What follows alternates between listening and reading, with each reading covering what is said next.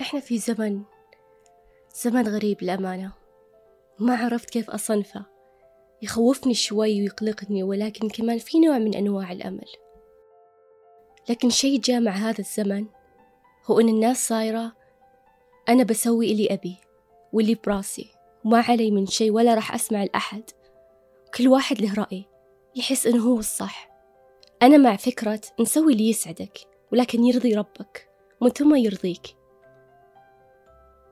وأؤمن إن في ناس من حولنا تعرف أمور أحسن منا.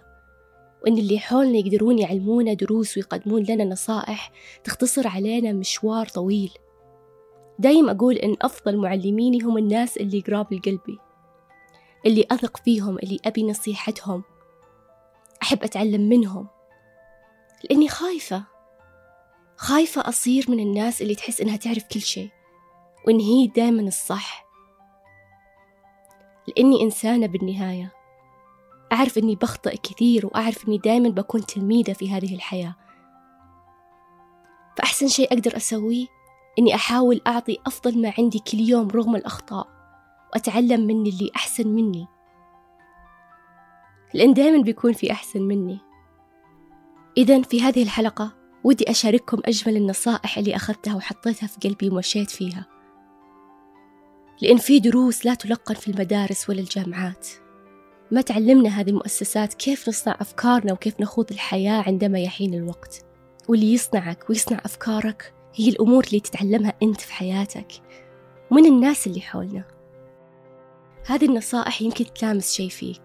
يمكن احتجتها ويمكن صديقك احتاجها. يمكن كنت تبحث عنها وما لقيتها. يمكن هذه النصيحة بتكون سبب لشيء عظيم وجميل لك.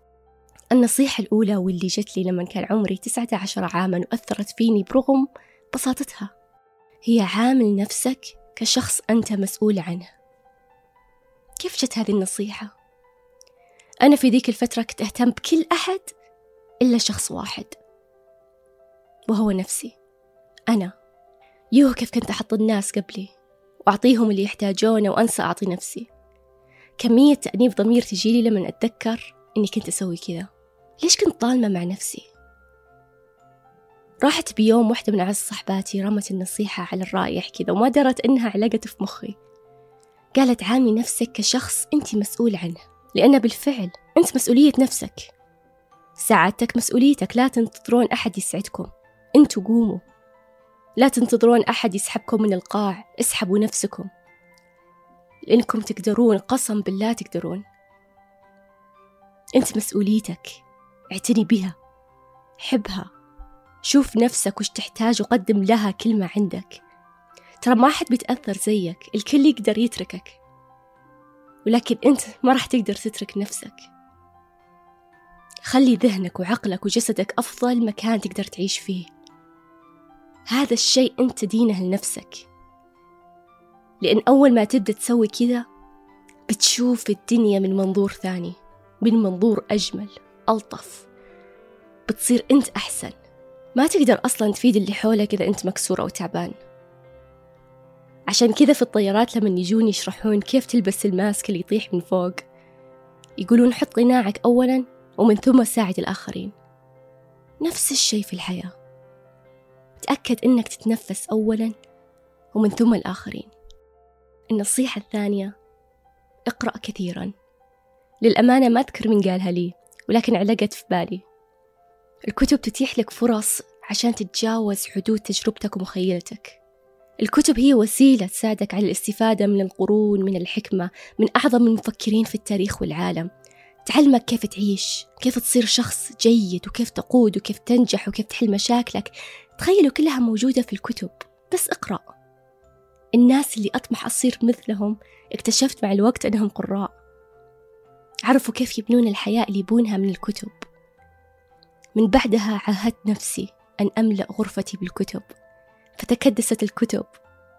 في كل زاوية بغرفتي وهذا المنظر من أحب المناظر لي. لأنها حكم وقصص بين الورق. قرأت مئات الكتب. ومع كل كتاب يزداد عطشي للمزيد. الفعالية بذاتها تجيب السكينة والراحة والهدوء تخليك متواجد باللحظة وبين الصفحات. أصبح نوع من أنواع التأمل بالنسبة لي. فجرب اليوم. روح المكتبة. دور شيء يجذبك. مو لازم شيء كان أفضل مبيعا مو لازم شيء كل الناس تكلمت عنه شيء أنت يجذبك. خذه. ارجع البيت. سوي لك كوب من القهوة أو الشاي. وابدأ. النصيحة الثالثة. ما حد يعرف وش قاعد يسوي في حياته. مين أنا؟ ماذا أريد؟ وش بصير؟ هذه الأسئلة اللي تملأ عقولنا في بداية العشرينات والثلاثينات من عمرنا ويمكن تقعد معانا فترة أطول يمكن الستين والسبعين حتى.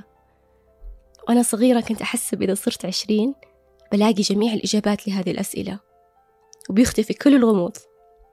هي لها من نكتة. لأني كبرت وتعلمت أنني سأخرج من طريق فقط لأجد نفسي في طريق آخر مليان بالأسئلة. بس هنا تقع المتعة في غموض الضباب.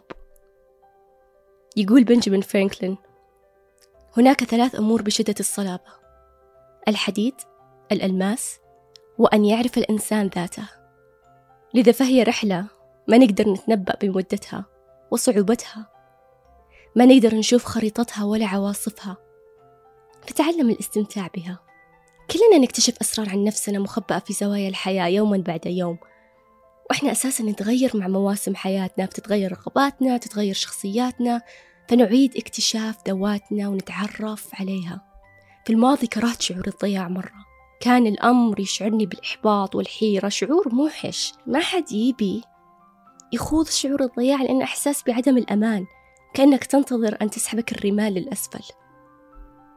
بس تعلمت لاحقا لتجد طريقك لازم تضيع بين فترة وفترة. وإن مارتي روبن كان محق لما قال الضياع هو جزء من الوصول لأن الضياع وسيلة تجبرك أن تنظر للداخل. فالضياع اللي إحنا نحس فيه ترى مو بضياع صدق. أنت بس ما تعرفت على النسخة الحالية من نفسك. نتغير من فصل لفصل في حياتنا. وهذا هو الصحيح لأنك إذا قعدت زي ما أنت للأبد أجل هنا في مشكلة.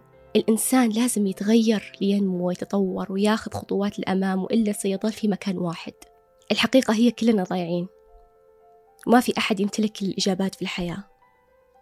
وعادي إذا غيرت رأيك ووجهتك إحنا نتغير فتتغير رغباتنا بس أكد أن تحط الوقت لتتعرف على النسخة الحالية من نفسك. النصيحة الرابعة قل لا عن كل شيء. الأمور المهمة حقا أقل مما نظن. عشان كذا تعلم تقول لا للأمور اللي ما تبي تسويها لأن الحياة أقصر بكثير مما نظن. ما في وقت تسوي كل شيء وكل الأمور اللي يطلبها كل أحد. فحط نفسك أول بقولك لا. هذه مو بأنانية هذا الشيء لازم تسويه. في يوم الإنسان 24 ساعة خلينا نقول ثمان ساعات راحت منها للنوم ثمان ساعات للعمل. ثلاث ساعات لأمور البيت والأهل. إيش تبقى من يومنا؟ هل راح نمضيه باقي الوقت نسوي أشياء ما تسعدنا ولا نبيها؟ قول لا صعب أتفق.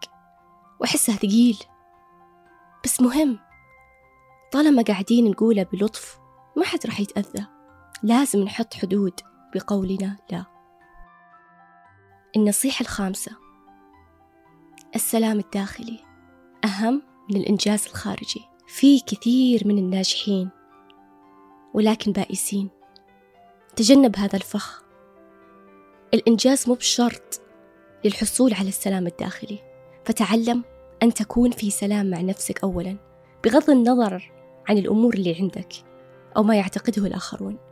حلو أن الواحد ينجز صح ويشوف نتائج سعيه. ولكن في حساب إيش؟ سلامي الداخلي. إذا الجوا مضروب إذا وش الفايدة؟ إذا أنا مكسورة من جوا وش الفايدة؟ كم مرة شفنا منشورات عن اللي يمتلكون الثروات ولكن بقمة التعاسة.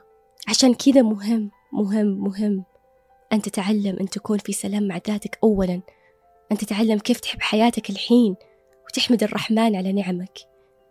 كيف تلاقي كل اللي تحتاجه فيك الحين قبل ما تدوره في الخارج.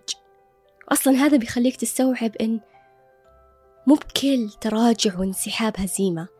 بل قد يكون الانتصار بذاته. لما تبعد عن أرض ما تناسب بذور روحك. أو تغير وجهة الطريق اللي ما يوصلك لهدفك. لما تحفظ وقتك من الأشياء اللي تستنزفك. فتجد أن حياتك مليئة بالانتصارات الصغيرة ولكن العظيمة. واعرف يا صديقي أن لديك القوة والقدرة على إخراج نفسك من أي موقف. مهما بدا مستحيلا. يو كيف تنصدم من قوتك. لو بس تعطي نفسك الفرصة. النصيحة السادسة. لا تفقد نفسك وانت تساعد شخص آخر في العثور على نفسه. من السهل جدا نفقد نفسنا لما نساعد أحد يشكل حياته ونضيع فيها وننسى مين إحنا قبل. الإنسان من طبيعته يبي يساعد ويبي يحس إنه مفيد في المجتمع ودائرته. هذا طبيعي جدا ما اختلفنا من هذه النقطة. ولكن مهما الناس اللي تحبهم مروا بأشياء صعبة أو مؤلمة. تعاطف صح وساعد لكن لا تغرق في الموضوع وتصير عايش معاهم. افصل هذا عن ذاك. السفن لا تغرق بالماء المحيط بها بل بالماء اللي بداخلها. عادي جدا إذا بيوم كنت حاسس إنك محبط وزعلان وجاء صديقك يبي يفضفض تقول له أنا آسف ما أقدر اليوم. أحلى شيء سويته مع صحباتي هو أننا بنينا هذا النوع من التفاهم. قبل لا نروح نكب على وحدة فينا عفش الفضفضة نسأل بعض هل تقدري اليوم تسمعيني؟ إذا إيه عادي فضفضت وأنا مرتاحة وهي تسمعني. إذا قالت لا ما نزعل لأن زي ما أنا عندي مشاكلي الناس اللي حولنا عندهم مشاكلهم. لازم نتعلم إن في حدود بيننا وبين الناس اللي نحبهم حتى الأقرب لقلبنا سواء الأزواج أو الأهل أو الصحبة. طبعا ما أقدر أحط كل النصائح في حلقة واحدة. لذا بنحطها على حلقات. وهذه كانت أول ستة. وعلموني إذا ودكم نكثر منها. أتمنى أنكم تقفلون حلقة اليوم بفايدة فكرة جديدة بتساؤل أو براحة. قبل ما نختتم ودي أنا أعطيك نصيحة. وهي التالي. صديقي طارد أحلامك المجنونة بتهور لأن كل شيء ممكن. أشعل روحك بالأمور اللي تحبها. خلي حياتك مليئة بالمغامرات والأماكن الغير مستكشفة. والليالي اللي تترك بصمة على قلبك والأشخاص اللي يرون الكمال الفريد اللي أنت عليه. الحياة نعمة لا تستهين فيها. أملي لك أن يكون لديك الكثير من الامتنان والحب للجمال والمعجزات اللي قاعدة تصير حولك باستمرار كل يوم. خلي قلبك مليء بالشجاعة للدفاع عن الحق. ولا تعتذر عن هويتك. ولا تخاف من استخدام صوتك.